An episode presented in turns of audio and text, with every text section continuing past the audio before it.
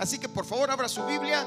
Eh, lee, perdón, perdón, perdón, estoy mal ahí. ¿Cómo? Póngame por favor el versículo que aquí estoy por otro lado yo. Ahorita corrijo esto. Primera Timoteo, capítulo 4, versículo 1. Por favor, Primera Timoteo, capítulo 4, versículo 1. Quiero contarles, mientras usted busca en su Biblia, abre su Biblia, le quiero contar que este viernes pasado estuvimos con, con un grupo de hermanos en una vigilia allá en Tierra Blanca, Usulután. Estuvimos allá en una vigilia poderosa. Eh, vengo feliz porque se cumplió el propósito. Dios nos envió con un propósito y cumplimos ese propósito de llevar en la palabra de Dios. Y esa es nuestra satisfacción, nuestro gozo, a pesar de la distancia, a pesar que, que, uno, uno invierte para esto, porque eh, el vehículo no va, no va sin gasolina, tiene que echársele gasolina y todo eso. Hay una inversión que damos en todo esto, pero el servirle a Dios. Y, y le voy a decir algo, cuando yo me bajé del púlpito, me hinqué, me postré, yo pude sentir así como que la, la, el regalo de Dios. Dios me dio, me bendijo de una manera como no tiene idea. Y, y, esa es la mayor satisfacción que uno puede sentir. Servirle a Dios vale la pena. Escucha lo que te estoy diciendo. Servirle a Dios vale la pena. Nadie ha dicho que es fácil, pero vale la pena. Hay galardón para los que le servimos a Dios. Y me siento satisfecho y le comparto esto porque Dios fue fiel con nosotros, nos llevó con bien, nos trajo con bien y eh, vamos a seguir. Recibí una palabra de parte de Dios que Dios nos va a estar llevando a predicar la palabra a muchos lugares. Así que hermanos, gloria a Dios. Por eso, Primera Timoteo capítulo 4, leamos la escritura, dice así la palabra del Señor en el versículo 1. Ahora bien, el Espíritu Santo nos dice claramente que en los últimos tiempos, o sea, en los tiempos que estamos viviendo, algunos se apartarán de la fe verdadera.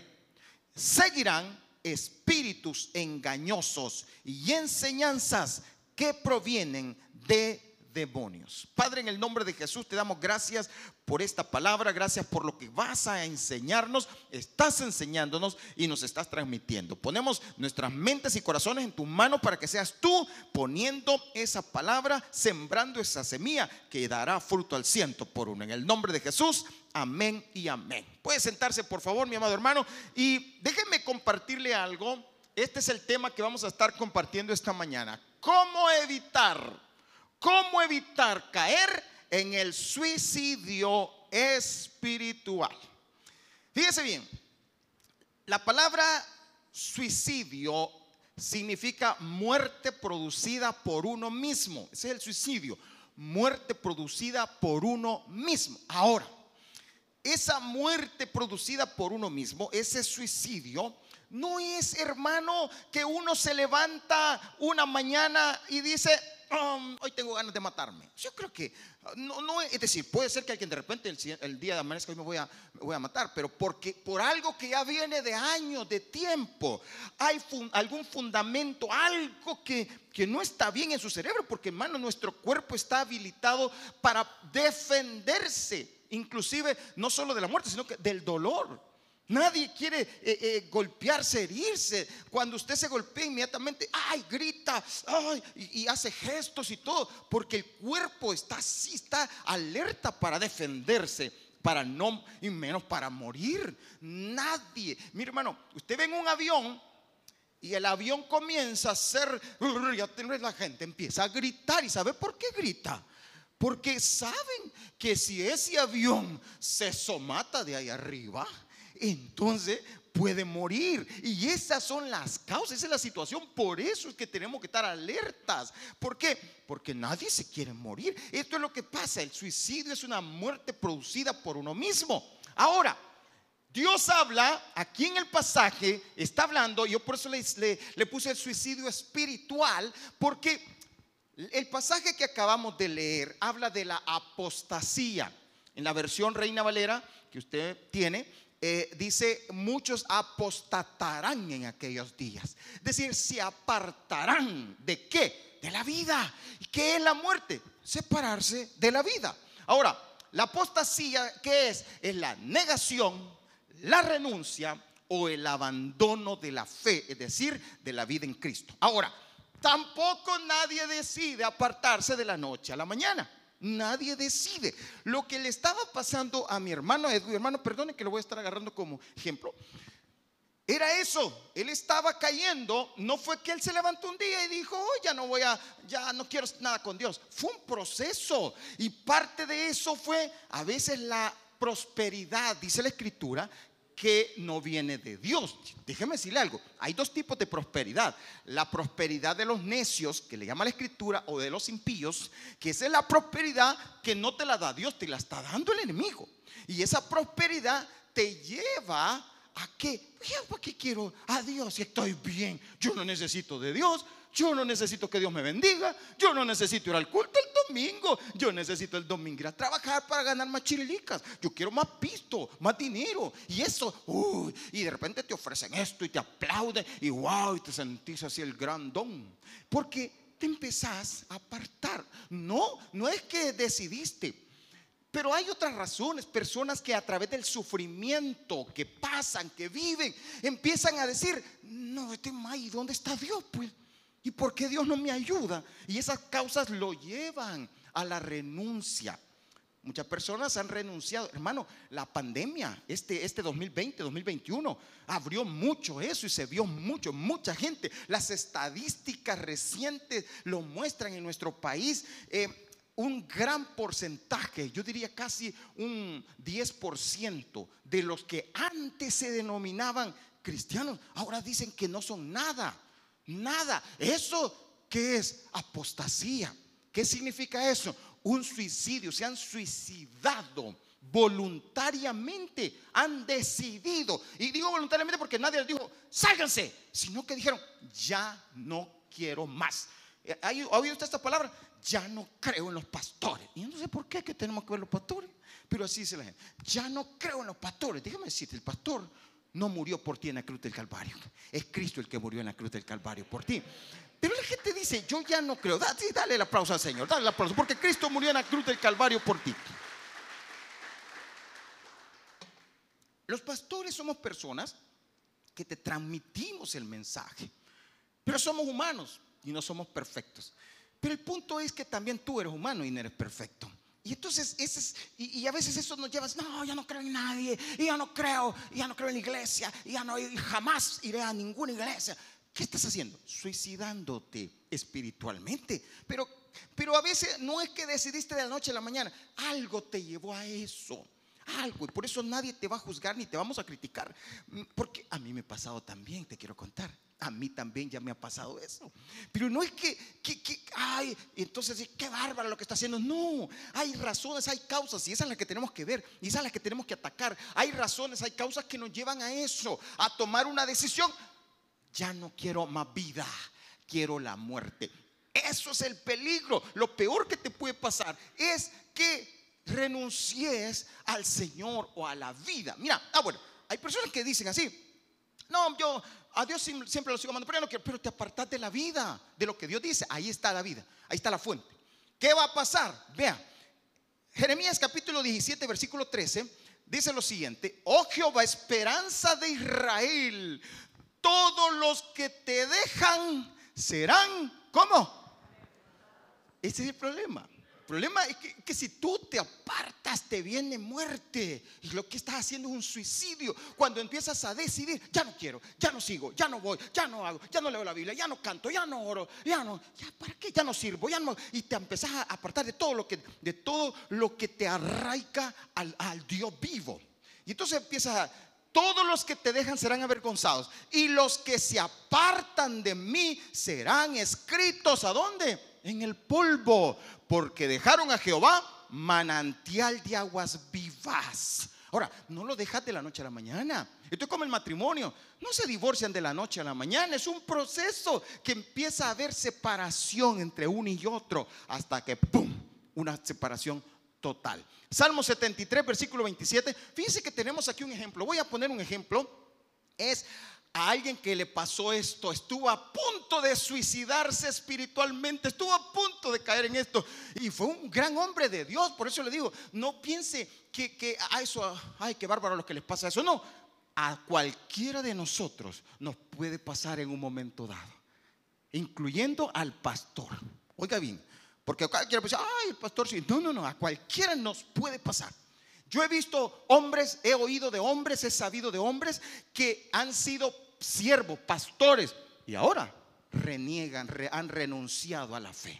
Ahora están del otro lado, ahora se declaran, oiga, ateos, ateos. ¿Sabe por qué? Por lo que vamos a ver ahora. Ahora, Asaf, un gran hombre, músico, salmista, compositor del Señor, compuso muchos salmos de los que están ahí en la escritura. Este hombre le pasó, a este hombre le sucedió. Este hombre dijo, eh, eh, eh, en cuanto a mí, dice, casi me se deslizan mis pasos. Por poco y me doy en la nariz. Por poco y, y caigo en la trampa, dice. ¿Por qué? Porque tuve envidia de los arrogantes, viendo la prosperidad de los impíos. Y comienza él a definir y a, decir todo lo que empezó a ver. Y, dijo unas frases, en vano he limpiado mi corazón, dijo. Por gusto me he lavado con la sangre de Cristo. Por gusto voy a la iglesia. Por gusto le sirvo. ¿Y por qué? Miren cómo estoy. Y miren los otros impíos que no les pasa nada. Y empezó a sentir amargura y dice que se llenó de amargura. Cuando dijo el hermano eso, digo, wow, es cierto. El corazón se llena de amargura cuando uno se va apartando. Y dice que se comenzó a llenar de amargura, pero hizo algo. Hasta que entrando en el santuario de Dios, ahí vino la revelación. Ahí Dios le reveló cómo eran las cosas. Pero mire, al final él dice acá, en el Salmo 73 dice, porque he aquí los que se alejan de ti, ¿qué les va a pasar? Es que ese es el punto van a morir, por eso es un suicidio, perecerán. Tú destruirás a todo aquel que de ti se aparta. Pero en cuanto a mí, el acercarme a Dios es el bien. He puesto en Jehová el Señor mi esperanza para contar todas sus obras. En el pasaje, que leímos dice, ahora bien, el Espíritu Santo nos dice claramente que en los últimos tiempos algunos estudiando esa palabra algunos, porque hay una versión, creo que es la PDT, Palabra de Dios para Todo, lo dice muchos. Entonces fui al original a entender, querer entender ese de algunos o muchos, pero el sentido de esa palabra es que dice a, algunos como diciendo, esto te puede, le puede pasar a cualquiera de nosotros, a eso se refiere no a un grupo determinado o específico del que está hablando, sino que esto puede pasarle a alguno, es decir, a cualquiera de nosotros, a cualquiera. Este no, no hay excepción. Y aquí es donde por eso tenés que estar alerta, porque le puede pasar a cualquiera de nosotros. Pero, ay, no, pastor, ya estoy en fuego. Por eso tenés que tener más cuidado, porque le puede pasar a cualquiera de nosotros. No, mira, ahora estoy, sirvo 24 horas al día, a cualquiera. Mira, ahora predico la palabra a cualquiera. Mira cómo se derrama el Señor cuando yo hablo a cualquiera. Y esa es la advertencia. Por eso te quiero hablar cuatro cosas. Vamos a ver rapidito. Cuatro cosas que te van a ayudar a evitar, como dice el, título, cómo evitar caer en el suicidio espiritual. ¿Cómo? ¿Cómo? Número uno, lo primero que tienes que entender es que no debes perder la firmeza. Tienes que mantenerte firme. Tienes que estar siempre firme, buscando más del Señor cada día. Firmeza. La firmeza nos habla, hermano, es de no ceder espacio, no ceder territorio al enemigo. No le cedas. Si tú ya ganaste una parte, no se la cedas al enemigo. Pues si, si tú ya te estás congregando y te quieren y quieren que no te congregues, no cedas, mantente firme en lo que ya ganaste. Si tú ya comenzaste a leer la Biblia, no cedas cuando el enemigo te empieza, es que tengo sueño, anda, échate agua, anda, ponete hielo en los ojos, anda, tomate un café, pero no cedas.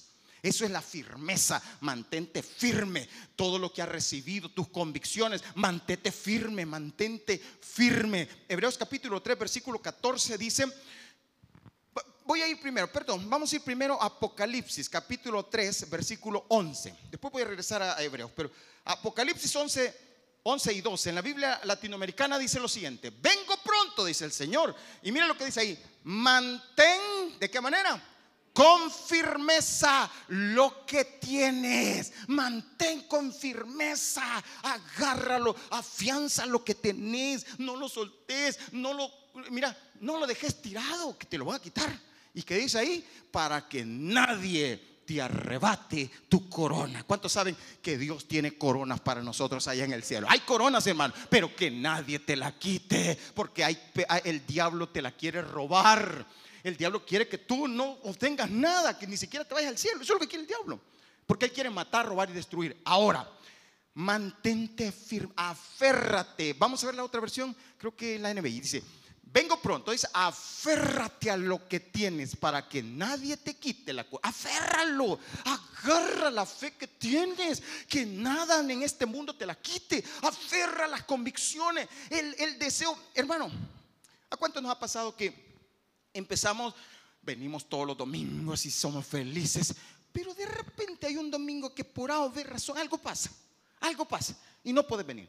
El siguiente domingo empezás a sentir como aquello que, que mm, el otro y empezás a hacer eso. Y cuando sentís te pueden robar el ánimo de estar en la casa de Dios. Cuando empezás a leer la Biblia y de repente decís, mm, hoy no tengo tiempo, y de repente no vas a tener tiempo, aférrate en tus convicciones, sé firme en lo que has creído, sé firme en lo que Dios te ha dado, sé firme en la comunión con Dios, aférralo, por favor, no lo sueltes, sé firme. Dice, hoy sí vamos a Hebreos, capítulo 3, versículo 14, porque somos hechos participantes de Cristo con tal que retengamos de qué manera firme hasta el fin nuestra confianza del principio, hermano. Así como recibió a Cristo, manténgase, manténgase. Ay, que los problemas lo enfrían a uno. No dejes que te enfríen, mantente firme. Mantente eh, con ese fuego. Yo, eh, esta expresión, tan alegre que venía y tan triste que me voy. Regresa, caballero. Pero no es cierto, hermano. A veces, ay, vengo feliz, emocionado.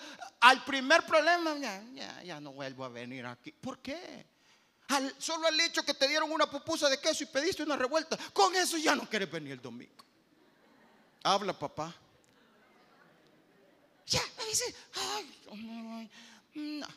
Yo le dije que me, que me dieran una pupusa y ah, no me dejaron. Ah, odio al pastor. Como que si yo he hecho la pupusa. sí, porque con facilidad agarramos con todo. Pero ¿qué es eso? Ay, deja. El otro domingo te come todo de chicharrón y vení conmigo y yo te la voy a regalar. Pero no dejes que nadie te robe tu corona. No permitas que nada ni nadie te arrebate lo que Dios te ha dado. Las bendiciones de lo alto. Aleluya. Hermano, hoy, esta mañana, tú estás bendecido. Dile que tiene la par, te bendigo en el nombre de Jesús. Transmite, transmite la bendición. Ahora, no dejes que nadie te la robe. Al salir de aquí, te voy a decir, ahí está el diablo. Al salir de aquí, mira el que tiene la par. No, no, no. No, no, afuera estoy diciendo, afuera. Te va a querer robar la bendición. Al salir de aquí, te va a ver tu canasta, tu, cartera llena de bendición. Y el enemigo te la va a querer robar. Allá tú, aférrate a lo que tienes. Y cuando llegas a la casa y encontrás que, que dejaron al chucho adentro y que, ay, quien fue el ingrato, eh, y, hizo cosas que no tenía que hacer, y ay, que se No dejes de, ay, mm, Padre, que nadie me robe esta bendición. Ay, qué lindo lo que hiciste. que nadie te robe la bendición. Te fuiste acá y de repente llegaste que el hombre llega a la casa y dice, ¿y qué vamos a comer? Ay, ¿qué querés yo? No hice nada. ¿Qué? No hiciste nada. Y ahora ni pisto tenemos. Que nadie te robe la bendición de tarde de ayuno y oración. y vas a ser feliz. No dejes que nadie te robe la bendición. No permitas. Y hermano, tan, perdón la expresión así, pero tan chiche que nos dejamos ganar las bendiciones. Fácil. Pero no, no, no. Aferra lo que tienes. Dios me ha dado un don y lo voy a seguir desarrollando. Dios me ha dado talentos y los voy a poner a la gloria del Señor. Dios me ha dado bendición y nadie me la quitará porque Dios ha dicho bendición y nadie podrá revocar la palabra de Dios. Y Dios ha dicho que tu vida es bendecida. Dios ha dicho que las bendiciones te perseguirán. Dios ha dicho que tu casa será bendita. Dios ha dicho que tus finanzas serán benditas y nadie te la puede quitar. Aférrala. Dios nos dijo el domingo pasado. Vamos a ver, ¿qué, le dijo Dios el domingo pasado? Dígame una cosa, en pocas palabras. ¿Qué le dijo Dios el domingo pasado? Que llegó, que llegó la primavera. Mantenga esa fe. ¿Qué más le dijo Dios a usted? No, yo, no vinieron ustedes. Que el invierno ya pasó. ¿Qué más le dijo Dios a usted, hermano? Santo Dios. No prediqué el domingo pasado. ¿Qué le dijo, ¿qué le dijo hermano? Cosecha. ¿De qué manera va a ser su cosecha?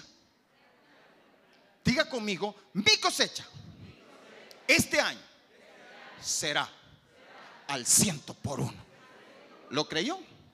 No se lo dije yo, lo prediqué el domingo, palabra de Dios. Y usted, hermano, no deje, pero voy a hablar, yo sé que ustedes no vinieron el domingo pasado, pero voy a hablar de los que vinieron el domingo pasado.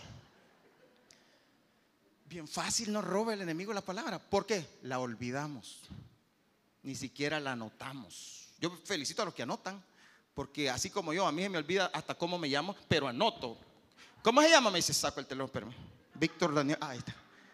Porque anoto, anote.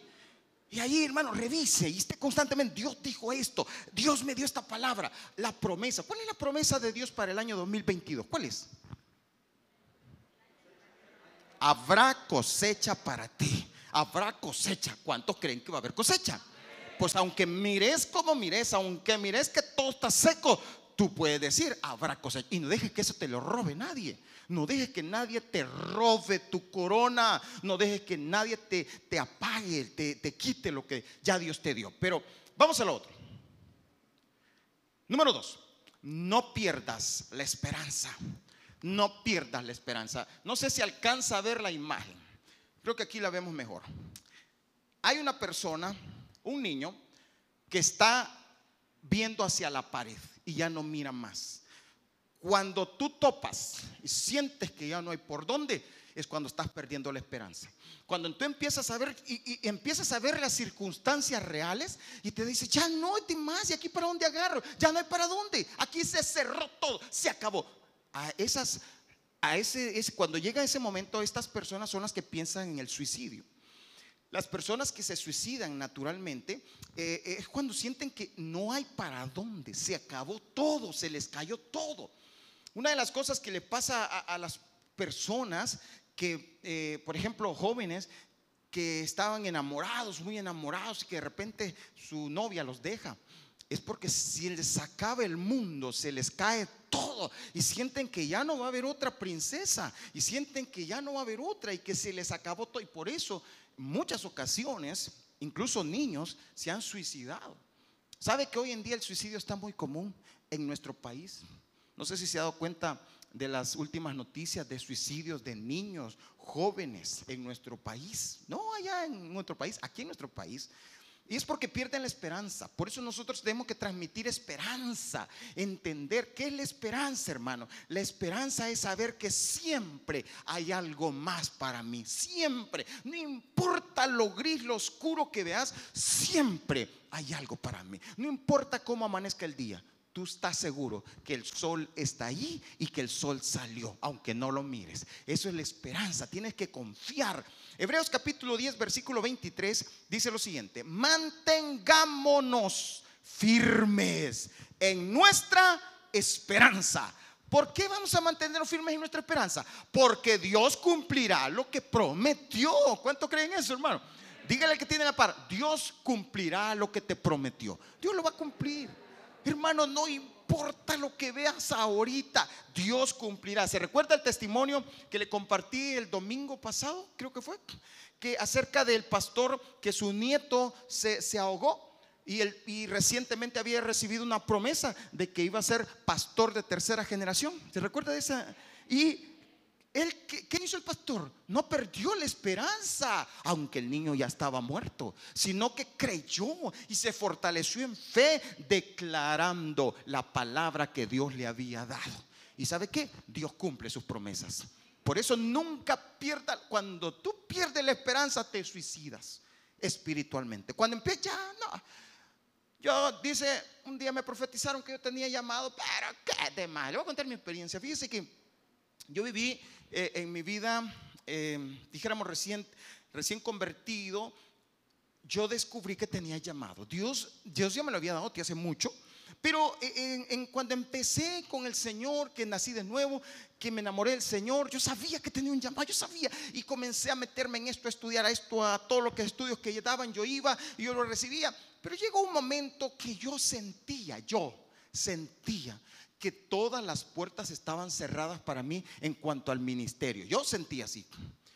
Yo empecé a sentir que a mí, a mí no me tomaban en cuenta en la iglesia. Yo empecé a sentir que a mí el pastor ni me volteaba a ver. Yo me sentía así como aquel jugador que está de banca y que se, se quiebran dos, pero nunca lo meten a él. Prefieren jugar con diez, pero y lo voltean a ver y dicen, sigan con diez, sigan con diez. Entonces yo me sentía así. Yo decía, ¿por qué? Recuerdo una vez, pedí hablar con el pastor. El pastor muy amablemente me recibe. Y yo empiezo a decirle, pero yo no entiendo, yo estoy enojado, y así. Y, él con mucha sabiduría, con mucha gracia me decía, ay, Dan, me decía, espérate, espera en el Señor, pero es que a mí no me toman en cuenta. Y yo tengo llamado, y Dios me ha llamado, y Dios aquí. Y el pastor bien lindo me decía, tranquilo, Dani, tranquilo. Yo estaba enojado, enojado, sí. Y yo, calmate, me decía, tener paciencia. Y yo dije, bueno, después de esta me va a tomar en cuenta menos. Menos. Entonces yo decía, ¿por qué? Si, si Dios me ha llamado, hay una promesa. Y empecé a perder la esperanza. Y empecé a, ah, aquí no me toman en cuenta. Aquí solo fulano, que el hermano Oscar en casa como el hermano Oscar tiene pisto. Entonces, uno comienza con esos pensamientos y literalmente se comienza a suicidar espiritualmente. Y comenzás, ya, claro, a la hora de la alabanza yo estaba así. Y cuando decían siéntense, yo me paraba. Cuando decían párense, yo me sentaba me volví rebelde. Y todo así, porque yo, yo decía, no, que demás, aquí no me hacen caso. Y yo, ¿qué? Ya, nada, ya no quiero nada. Al mundo me voy a ir. Y comencé, literalmente yo comencé a rebelarme. Y, pero hasta que entrando en el santuario de Dios, comprendí mi fin si seguía de esa manera. Y entonces reaccioné, no, no, Señor, ayúdame. Y vino una palabra, vino una palabra que me dio paz. Y dice, eh, aquella que dice, echando toda vuestra ansiedad sobre Él, porque Él tiene cuidado de vosotros. Y ese ¡pa! fue como que así, ¡wow! Y sí vine y empecé, papá, ya no aguanto, Señor, ayúdame, Señor. Y comencé a, a echar toda mi ansiedad sobre Dios y Dios me dio paz y esperar. Y miren, aquí estoy parado sirviéndole al Señor. ¿Y sabe por qué? Porque Dios es fiel para cumplir sus promesas. Dios es fiel, hermano, Dios es fiel. Por eso tenemos que no perder la esperanza, hermano. Dios cumplirá lo que prometió.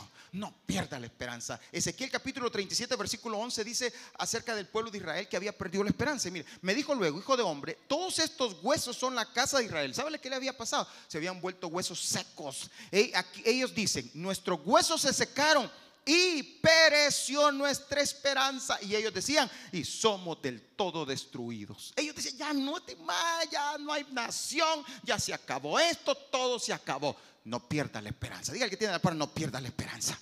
No pierda la esperanza. A mí, me gusta, ¿cuántos han visto un animalito que le decimos esperanza? Que se llama así, creo yo, ¿verdad? Se llama así, la esperanza. ¿Ha visto un, un animalito verde? Que son bien lindos y hasta los agarramos y no hacen, no hacen daño. No sé yo, pues creo, solo se comen la ropa, creo. Pero es lindo, ¿no? y usted los mira y dice, ay, ¿verdad? Vaya, hay esperanza aquí. si no le parece ningún ese animalito, pero por lo menos diga, aquí hay esperanza. En esta casa hay esperanza. Tengo esperanza. Y todos los días levántese con esperanza. Dios le va a dar una salida. Dios lo va a sacar adelante. Romanos capítulo 4, versículo 18 dice lo siguiente.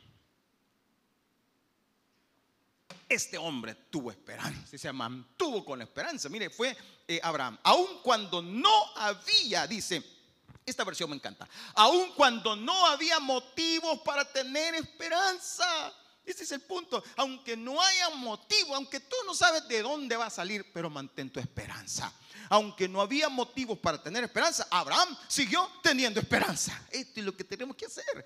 Porque había creído en que llegaría a ser el padre de muchas naciones. Pues Dios le había dicho, esa será la cantidad de descendientes que tendrás. Y la fe de Abraham no se debilitó a pesar de que él reconocía que por tener unos 100 años de edad, su cuerpo ya estaba muy anciano para tener hijos, igual que el vientre de Sara. Abraham siempre creyó la promesa de Dios sin vacilar. De hecho, su fe se fortaleció aún más y así le dio gloria a Dios. Abraham estaba plenamente convencido de que Dios es poderoso para cumplir todo lo que promete. Aleluya. No tires la toalla. Diga el que tiene a la par, no tires la toalla. Porque eso sería un suicidio espiritual. No tires la toalla. No, no renuncies a, lo que Dios te ha llamado. No renuncies. No. Y viene lo tercero. Mantén la perspectiva correcta del sufrimiento. Ahora, muchos renunciamos salimos porque empezamos a sufrir, porque creemos que estar en Cristo es no sufrir. Creemos que felicidad es cero sufrimiento. Falso, falso, muy falso. Sufrimiento vas a tener y has tenido y seguirás teniendo en todas las épocas de tu vida. Siempre. El sufrimiento es parte de nuestra vida, pero hay que saber entender ¿Qué es en sí el sufrimiento? No lo mires desde la perspectiva negativa. Tienes que verlo desde la perspectiva positiva. Cuando aprendas a digerir de la manera correcta el sufrimiento, entonces le vas a sacar el provecho correcto.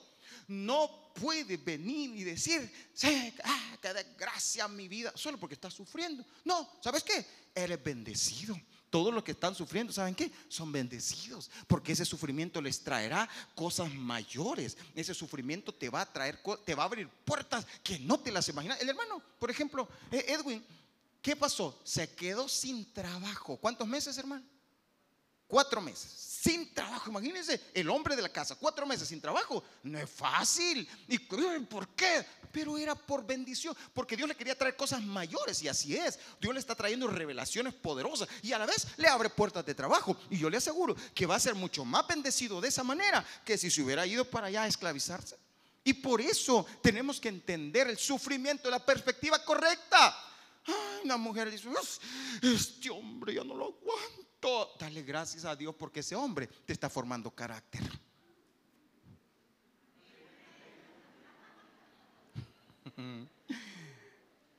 Segunda de Corintios capítulo 4 versículo 16. Segunda de Corintios 4 16. Esta es la perspectiva correcta del sufrimiento. Mire, por tanto, no que Ok, dígale que tiene la par. No desmayes en tu prueba. No desmayes en tu prueba. No desmayes. Que tienes una enfermedad, no desmayes en tu prueba. Te quiero decir algo antes de continuar. Hay cuatro cosas o tres cosas que te voy a mencionar eh, que acerca del sufrimiento. Si quieres anotar, no está ahí. No es para siempre. Tienes que saber que el sufrimiento no dura para siempre. Tiene su tiempo límite. Hay un tiempo límite no dura para siempre. Segundo, te hace producir buenas cosas innecesarias. Te hace producir. Tercero, te forma carácter. Carácter, que a veces que, que venimos en bruto nosotros, hermano. No es que seamos brutos, venimos en bruto. Es que, es que somos así y necesitamos tratamiento para llegar a ser lo que Dios quiere que seamos. ¿Ha visto usted cómo eh, pues, ah, para algo, algo tan sencillo, le voy a mencionar que, es, que lo vemos continuamente. ¿Ha visto cuando echan tortillas? A veces, ¿cómo agarran la masa? Usted está un montón de masa. ¿Usted se come la masa? No, ¿verdad? Sino que usted agarra la masa y la empieza a tortear. Pues muchas veces Dios te está torteando. ¿Y sabes qué? para que seas tortilla agradable a los hijos de Dios. ¿Y sabes qué? Eso es lo que tienes que entender. Es, es un proceso que te está formando carácter. Eh, eh, cuarto, te renueva. Y quinto, siempre vas, siempre vas a salir victorioso en Cristo. Siempre. Siempre. No, no, no, no. No vas a salir derrotado porque los que estamos en Cristo somos más que vencedores por medio de aquel que nos amó. Así que no vas a salir derrotado. Tienes que entender esto. Ahora sigamos ahí. No desmayamos. Segunda de Corintios 4, versículo 17. Por tanto, no desmayamos. Antes, aunque este nuestro hombre exterior se va desgastando, aunque te salen canas, te van a salir arrugas, aunque eh, comienzan a sentir los achaques de este cuerpo, sí, te va a pasar.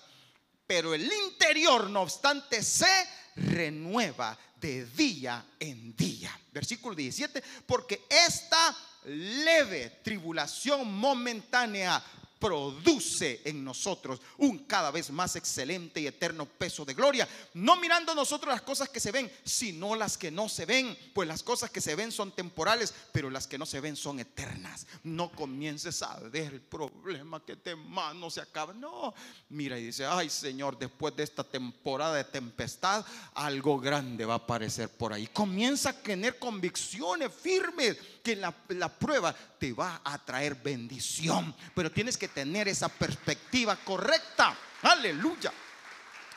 Los problemas, las dificultades, las pruebas, las tribulaciones no son maldición. No, son bendición. Dios te está formando, Dios te está agarrando y te está dando forma. Y aunque tú ya no aguanto, dice Señor, tranquilo, ya va a pasar pero necesito formarte esto, necesito eso. Así que no le huya. Primera de Pedro capítulo 5 versículo 10 dice, mas el Dios de toda gracia, que nos llamó a su gloria eterna en Jesucristo, después que hayáis padecido un poco de tiempo, en momentáneo, Él mismo, ¿qué va a hacer Dios? Os perfeccione afirme, fortalezca y establezca. A Él sea la gloria y el imperio por los siglos de los siglos. Amén. Él mismo te va a fortalecer. Él mismo va a obrar cosas grandes. Él mismo, hermano, yo ya no aguanto, pero Él te empieza a formar, a formar ese carácter, a formar esa, eh, eso que tiene que formar, aunque tú no lo entiendas. Pero Dios sabe por dónde tiene. No es igual una taza que un vaso, ¿verdad que no son iguales? No es igual una taza que una cuchara, cada cosa tiene su apretón por algún lado, por eso no todos vamos a pasar de la misma manera. No todos vamos a sentir lo mismo, pero Dios te está formando el carácter. Así que no, eh, no cambies la perspectiva. Porque si tu perspectiva es la de no sufrir, porque ese es el punto. ¿Cuántos matrimonios se casan? Yo, quiero ser feliz. Y tú crees que ser feliz es no tener problemas. Ya la regaste. Perdón por la expresión, pero ya la regaste. Porque tú te vas a casar creyendo que ser feliz es no tener problemas. Uh, te aseguro que no vas a durar ni un año si llevas ese pensamiento. Si tú crees que no vas a tener problemas, estás equivocado. Al contrario, ¿sabes qué es lo que tienes que hacer? Irte a preparar, recibir consejería matrimonial para que te ayuden, para que te aconsejen, te enseñen a cómo enfrentar los problemas que vas a tener en la vida matrimonial. Ese es el punto. Si tú crees que tener hijos, no, yo, uy, sí, y ojalá se parezca a mí. Y si tú crees que no vas a tener problemas, no, vas a tener problemas. Los hijos son bendición, pero vas a tener problemas. Solo empezando cuando se te enfermen. Ay, con tal de que no se me enferme, pero se te va a enfermar. ¿Y sabes para qué se te va a enfermar? Para que adquiera defensas. Necesita adquirir defensas y vas a enfrentar eso y tenés que enfrentar esto y lo otro. Y cuando se te revele y cuando eh, lo veas que, ya no quiere nada y que lo traes a la iglesia y tal, eso tiene que entender, es un proceso. Es el proceso de la vida. Un día estaba yo, estaba yo eh, predicando la palabra en un lugar, no era aquí obviamente, pero estaba en un lugar. Y entonces, a la hora del desafío, había un joven así, ah, la parte de atrás, se me quedaba viendo con un odio, pero odio jarocho, de verdad. Yo ministrando, donde quiera que yo me movía, se me cabía. Yo dije yo, o lo voto yo o me voto él. Y sabe que hermano, yo, eh, es que eso yo lo entiendo porque yo lo fui también. Yo fui un rebelde. ¿Sabe qué Dios puso en mi corazón para ese joven? Amarlo. Porque él no me odiaba. Él no eran los ojos de él, era el que estaba detrás de él. Y yo lo amé y lo bendije. Claro, no le fui a decir, te amo, te bendigo porque me odias. No. Pero en mi corazón en ese momento lo bendije y, declaré palabras de vida sobre ese joven. Yo confío en Dios que ese joven Dios va a tocarlo. Y obviamente, estoy repitiendo, no es de aquí, fue allá en otra iglesia. Pero eso es lo que pasa. ¿Sabes qué? Tenemos que entender que el enemigo nos quiere mandar. Ahora, ¿qué te va a producir? ¿Qué te va a producir cuando no entendés la perspectiva correcta? Te va a producir amargura. Te amargas. ¿Lo dijo el hermano? Te amargas. Y no sé qué, odio al hermano, lo odio porque no me dio el parqueo que me tenía que dar. Y te empezás a amargar cuando no entendés la perspectiva del sufrimiento. Y le empezás a agarrar con los demás, empezás a agarrarlo con esto, le empezás a agarrar con la iglesia, le empezás a agarrar, es decir, le agarras con todo, pues. Y no sé por qué. Hay una tendencia en la iglesia a agarrarla con los pastores, siempre. O sea, uno ya está preparado para eso. Ella tiene una cajita donde va guardando todo lo que lo odian a uno. Ahí está. Entonces, pero ¿sabes qué? Tenés que aprender, tenés que aprender a tener la perspectiva correcta. Esto es para mi bendición. Cuando la tengas, no te vas a amargar. No, no, no la vas a agarrar con alguien porque te habló fuerte, porque te gritó, porque te dijo. No, al contrario, vas a decir, gracias Señor. Padre, enséñame. Algo me estás diciendo, algo me quieres mostrar. Así que a prepararse, Romanos capítulo 8, versículo 35 dice, ¿quién nos separará del amor de Cristo? Tribulación angustia o persecución o hambre o desnudez o peligro, espada, como está escrito, por causa de ti somos muertos todo el tiempo. Somos contados como ovejas de matadero. Antes, en todas estas cosas somos más que vencedores por medio de aquel que nos amó. Por lo cual estoy seguro de que ni la muerte, ni la vida, ni ángeles, ni principados, ni potestades, ni lo presente, ni lo porvenir, ni lo alto, ni lo profundo, ni ninguna otra cosa creada nos podrá separar del amor de Dios que es en Cristo Jesús, Señor nuestro. Y vamos a lo cuarto. Ahora, antes de ir a lo cuarto, quiero recordarle, si me pueden poner ahí cada una de ellas. Número uno, la primera, no pierdas la firmeza. Se lo voy a repetir porque es importante. No pierdas la firmeza. Número dos, no pierdas la esperanza. Número tres, no mantén la perspectiva correcta del sufrimiento. Y vamos a la cuarta, la última, ya, ya estoy ahí por cerrar. La última, no dejes que se te apague el fuego del Espíritu. Dígale que esté a la par, que no se apague el fuego que hay en tu corazón. Díselo, por favor. No dejes que se te apague el fuego. No permitas que el enemigo quiera apagarte el fuego. Ese fuego del Espíritu que tenés, que nadie te lo apague. No permitas. Así como cuando usted defiende cuando le están poniendo las velitas, ¿verdad? Los 50 años y ahí le están poniendo 50 velitas y se las están y quieren apagar. Usted las protege no dejes que se te apague. ¿Ha visto usted esto a los niños? Y tienen esta costumbre, ¿ya? Músicos, por favor, vengan. Tienen esta costumbre los niños. Empiezan, eh, digamos, si hay un niño que está cumpliendo años y le ponen las velitas, ¿verdad? ¿Cuál es la costumbre de, por, qué nos ponen velitas?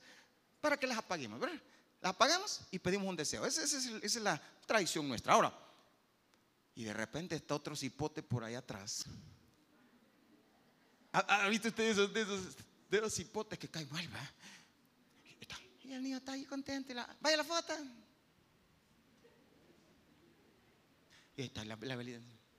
Vaya, apague la vela. Cuando de repente el traje. Que nadie te apague el fuego, mi hermano. Que nadie te apague la vela. ¿Cómo es que hacía esa canción, ese canto? ok que no se te apague el fuego. No invites a María, que no se te apague el fuego. Que no se te apague el fuego que hay en tu corazón, que siga ardiendo más y más. Dame gozo, Señor, dame fe y amor y la casa que está más allá del sol. Que no se te apague el fuego. Aleluya. El Espíritu de Dios te lo dará. Vamos, Levítico capítulo 6, ya ahorita va. Capítulo 6, Levítico versículo 12. Póngase de pie, ya estamos cerrando. No deje que se te apague el fuego del Espíritu. Porque entonces vas a suicidarte cuando el fuego se te apague. Dios nos ha dado fuego. Hay un fuego. Dios nos ha dado el fuego del Espíritu. No permitas que nadie te lo apague. Y si ya sentís aquellas cosas, cansancio, incomodidad, cuando estamos en la presencia de Dios, cuando estamos cantando, es porque el fuego se te está apagando. Te lo digo, por, por, a mí me pasa, me ha pasado. Cuando ya empecé a sentir cosas, mira, ay, que el Señor te dé gracia. Levítico capítulo 6, versículo 12. E, y el fuego encendido sobre el altar que dice, no se apagará. No se apagará. ¿Qué más dice? Sino que el sacerdote, ¿qué va a hacer? Pondrá en él el qué? Leña cada cuánto tiempo. Cada cuánto tiempo usted tiene que ponerle leña al fuego que está en su corazón. Cada mañana. Todos los días. Día con día. Póngale leña para que no se le apague. Que no se te apague el fuego que hay en tu corazón. Pon leña. Sigue poniendo más leña. Sigue poniéndole leña. ¿Por qué? Versículo siguiente. El fuego arderá. ¿De qué manera? Continuamente en el altar. Y dice, no, no se apagará. que no se te apague el fuego. Hermano amado, esa palabra a mí me desafió el versículo que leímos al principio, cuando dice algunos. Y cuando busco la, el original, la idea original era que nos puede pasar a cualquiera de nosotros. Eso me impactó. No, nadie puede decir, no, tranquilo, eso no es conmigo. Cuidado, cuidado. Por eso te estoy dando estos cuatro fundamentos y te los voy a llamar así, fundamentos. No pierdas la firmeza, retén lo que tienes Afianza lo que ya tenés. Afianza los dones, los talentos, las revelaciones, el entendimiento que Dios. Afianzalo. Las convicciones que tenés, afianzalas. Porque de repente hay gente que dice, antes creía, en esta hora ya no. Te dejaste robar. Que ninguno robe tu corona. No perdas la esperanza. Aunque si veas todo cerrado, el Señor dice, puerta que yo abro, nadie la cierra. Pero puerta que yo cierro, nadie la abre. Pero Abraham creyó en esperanza contra esperanza. Y Abraham creyó aunque ya todos le decían, eso no es posible. Mantén tu esperanza, mantén tu esperanza. Tercero, no, no le tengas miedo al sufrimiento. Ten la perspectiva correcta. Sí, en el mundo, dice el Señor, tendréis aflicción, pero confiad, yo he vencido. Ten confianza, yo estoy contigo. Ten confianza yo cumpliré mi propósito en ti. No, no, no, no, que venga. Yo pensé que esto era fácil. No, no va a ser fácil. Nada es fácil. Es difícil. La vida es, es difícil. Y hay problemas, pero cuando empiezas, empiezas a comprender el objetivo de los, de los problemas, de todas esas cosas, tú te das cuenta y dices, wow, uh, aquellos que ya pasamos de los ENTA, nos damos cuenta muchas cosas de, wow, si yo no hubiera pasado tal proceso, no estuviera donde estoy. Si yo no hubiera pasado tal cosa, si no hubiéramos vivido tal cosa en el matrimonio, nuestro matrimonio ya no existiera. Y, tenemos ahí muchas experiencias que podemos contar. Si Dios no hubiera pasado con el hermano Edwin el proceso de esos cuatro meses que se sintió que se le acabó todo, la decisión final de él con respecto a lo que nos contó no hubiera sido la misma hubiera sido otra. Pero Dios trata por amor, por amor. Él te va a establecer, te va a fortalecer y te va a animar. Y por, por último, no, que no se te apague el fuego. No permita que el fuego del Espíritu se te apague. No dejes, porque si lo dejas, el apagón te va a pasar factura. Para que no caigamos en el suicidio espiritual. No caigas. Voy a cerrar ahora. Em, Salmo 73, versículo 25 al 28. Este es el último versículo, se lo prometo, en el nombre de Jesús. ¿A quién tengo en el cielo? ¿A quién tengo en el cielo? Sino a ti. Pregúntese, ¿a quién tiene usted en los cielos? ¿A quién tiene usted arriba de usted? ¿A quién tiene usted como el creador del cielo y de la tierra? ¿Verdad? Te deseo, y aquí viene. ¿Y sabe quién está diciendo estas palabras? Asaf aquel que le agarró que por poco se suicida espiritualmente, que por poco, dice, renuncia a todo, que por poco eh, pierde, iba, estaba perdiendo la esperanza, estaba perdiendo la firmeza, no entendía los sufrimientos, no entendía por qué le pasaba todo y, a, a los otros no y a él sí. Pero dice, hasta que entrando en el santuario de Dios, Y mire la revelación. ¿A quién tengo en el cielo sino a ti? Te deseo más que cualquier cosa en la tierra. Hermano Edwin, ¿sabe lo que usted dijo? Dijo eso. Le ofrecieron cosas grandes, pero apártate de Dios. Y dijo él, no, ¿a quién tengo yo en los cielos sino a ti? Y a ti te deseo más que cualquier cosa en la tierra. Puede fallarme la salud, los problemas te pueden venir y debilitarse mi espíritu. Pero Dios sigue siendo la fuerza de mi corazón. Él es mío para siempre. Aleluya. Versículo 27. Sí, dele aplauso al Señor.